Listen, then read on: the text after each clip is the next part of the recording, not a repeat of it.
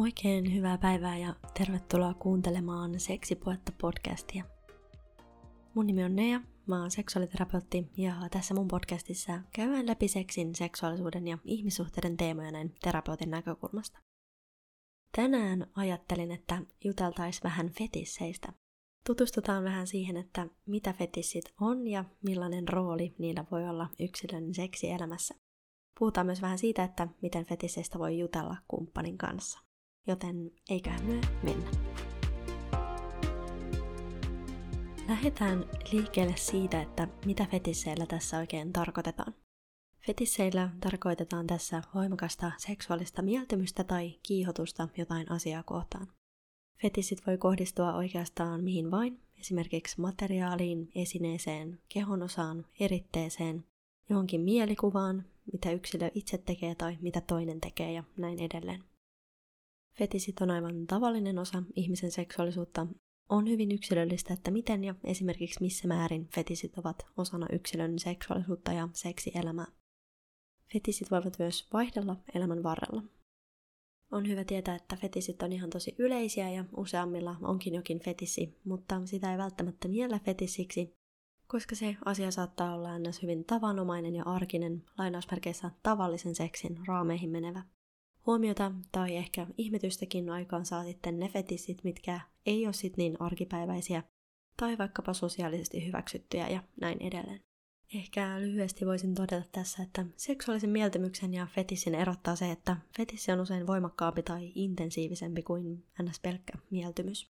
Osa niistä, keillä on joku fetissi, vaatii kiihottuakseen sen fetissin, eli ei kiihotu ilman fetissiä, tai ei välttämättä nauti muunlaisesta seksistä kuin sellaisesta seksistä, jossa se fetissin kohde on mukana jollain tapaa. Toisilla taas muunkinlainen kuin fetissiseksi saattaa olla nautinnollista ja kiihottavaa, mutta se fetissi ja fetissiä toteuttava seksi on spesiaalimpaa ja ns. next levelia kuin sitten seksi, jossa se fetissi ei ole läsnä. Tässäkin täytyy muistaa, että jokainen on yksilö ja jokaisen kokemus siitä fetisistä ja siitä, että miten se näkyy osana omaa seksuaalisuutta, on yksilöllinen. On hyvä tietää, että fetissit ja mieltymykset ei ole valintakysymyksiä. Usein kun fetisseistä puhutaan julkisessa keskustelussa tai mediassa, niin esiin nousee jotain tiettyjä fetissejä, kuten vaikkapa jalat, tai materiaalit kuten nahka tai PVC, eritefetissit tai vaikkapa roolileikit. Fetissejä on kuitenkin hyvin moninainen ja loputon skaala, ja esimerkiksi netti on pullollaan erilaisia foorumeja ja keskustelupalstoja eri fetisseille. Fetissi ilmaantuu sanana myös esimerkiksi seksivälinen liikkeiden kategorioissa, ja monet seksivälinen liikkeet tarjoakin erilaisia leluja ja välineitä eri fetisseihin. Myös NS-fetissi pukeutuminen eli erilaiset erottiset asut tarjoaa mahdollisuuden toteuttaa eri fetissejä osana omaa seksuaalisuutta. Fetisseistään puhuttaessa vastaan saattaa tulla myös fetissibileet-termi, jonka nostaisin tässä ehkä vielä esiin. Fetissibileillä tarkoitetaan siis usein seksibileitä, joissa erilaiset fetissit voi tulla todeksi, esimerkiksi pukeutumisen tai eri seksivälineiden, tai sitä fetissiä toteuttavan seksin avulla. Usein eri fetisseille tarkoitetussa teemabileissä tai vaikkapa niille varatuissa rajatuissa tiloissa.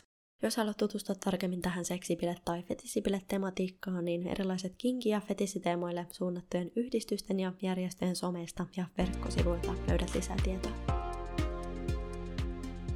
No, miten fetissit sitten syntyy?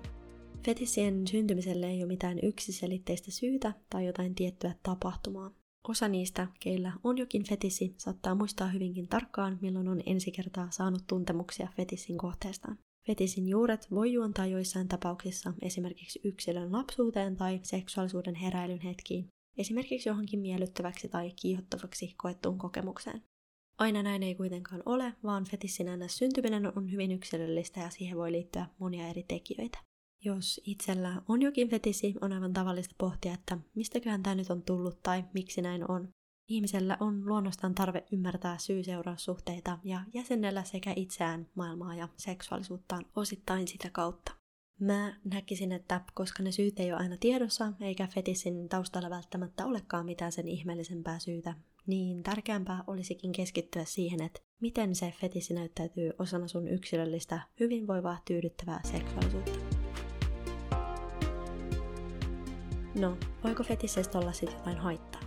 Nyrkkisääntönä tähän, kuten aika moneen muuhunkin seksuaalisuuden alueella liittyvään pohdintaan, mä sanoisin, että jos se ei ole pakonomaista, aiheuta vahinkoa tai haittaa sulle tai muille ihmisille, niin fetisistä ei ole haittaa. On hyvä tietää kuitenkin, että vaikka jokaisella on lupa kiihottua ja fantasioida ihan mistä vaan, niin kaikkia fetissejä ei voi toteuttaa. Näitä fetissejä, joita ei voi toteuttaa, on sellaiset, jotka rikkoo lakia, aiheuttaa haittaa yksilölle itselleen tai muille. Ajatuksia ja fantasioita saa jokainen helliä ja niissä ei ole mitään rajoituksia. Ja voikin olla hyvä pohtia, että voisiko fetisistä nauttia sen toteuttamisen sijaan esimerkiksi jollain muulla tavalla, jos se toteuttaminen ei ole syystä tai toisesta mahdollista. Mikäli se fetisi on pakonomainen, aiheuttaa kärsimystä tai haittaa itselle tai muille, voidaan se luokitella parafilioiden eli seksuaalisten kohdehäiriöiden joukkoon. Parafiliat saattaa johtaa esimerkiksi vahingolliseen seksuaalikäyttäytymiseen tai lain rikkomiseen. Esimerkkejä parafilioista on muun muassa seksuaalinen paljasteluhäiriö eli eksibitionismi ja seksuaalinen tirkistelyhäiriö eli voyeurismi. Mikäli fetisi siis aiheuttaa sulle tai muille haittaa tai kärsimystä, niin eten jo asian kanssa yksin, vaan haet apua matalalla kynnyksellä. Apua voi saada esimerkiksi psykoterapiasta tai aiheeseen perehtyneeltä seksuaaliterapeutilta. Usein fetisseistä puhuttuessa monia voi mietityttää, että no, mulla on tällainen fetissi, jonka mä haluaisin jakaa mun kumppanin tai seksikumppanin kanssa, että miten mä otan tämän puheeksi. On ihan tosi tavallista miettiä sitä kumppanin reaktioa, tai se voi tuntua jännittävältä tai huolestuttavalta, että mitä se toinen nyt susta ajattelee, jos sä jaat tämän asian hänen kanssaan. Fetisseihin voi toisena liittyä myös voimakastakin häpeää, mikä voi vaikeuttaa asiasta puhumista tai sen fetissin hyväksymistä osaksi sitä omaa seksuaalisuutta. Muistathan, että jokainen on hyvä ja oikeanlainen just sellaisena kuin on, eikä fetississä ole mitään hävettävää. Ne on tavallinen osa seksuaalisuutta ja sulla on lupa nauttia niistä ilman minkäänlaista jeesustelua tai tuomituksi tulemista. On hyvä tietää myös, että jokaisella on lupa päättää itse, mitä haluaa jakaa tai olla jakamatta kumppanin tai kumppanien kanssa. Jos tuntuu siltä, että haluaisit ottaa puheeksi fetissin kumppanin kanssa, niin voi olla hyvä valita keskustelulle sellainen rauhallinen hetki sen varsinaisen seksitilanteen ulkopuolella. Seksuaalisuuden alueella liikuttaessa ollaan hyvin herkkien ja haavoittuvaisten asioiden äärellä, jolloin sen kumppanin mahdollinen torjuva reaktio esimerkiksi siitä fetissistä kertoessa voi tuntua ymmärrettävästikin tosi pahalta. Siitä, miten toinen reagoi, me ei voida valitettavasti kontrolloida. On hyvä tietää, että usein ihmiset tarvii aikaa uusien asioiden äärellä, ja se kumppani voi mahdollisesti tarvita aikaa tämän uuden tiedon sulattelulle, joten kaikessa rauhassa oleminen voi auttaa. On hyvä kertoa kumppanille myös, että tämä mahdollinen fetissi ei velvoita kumppania mihinkään tai ole vaikkapa uhkasuhteelle tai yhteiselle seksille.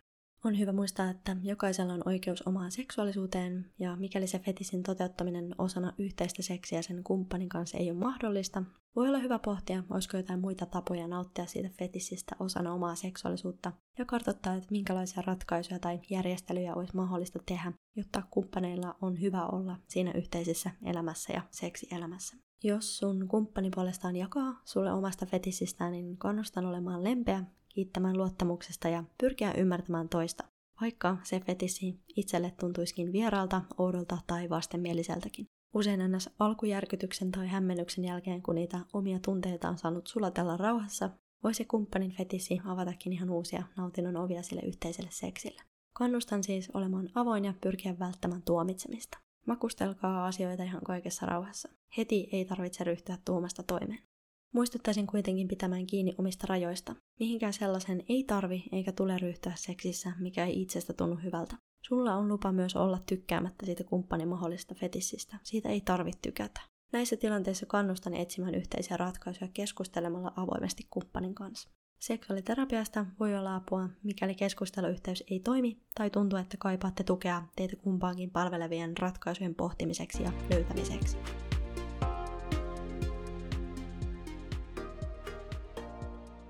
Tämän jakson harjoituksena mä ajattelin tarjota sulle pohdintatehtävän fetisseihin liittyen. Voit pohtia, että mitä sä ajattelet fetisseistä.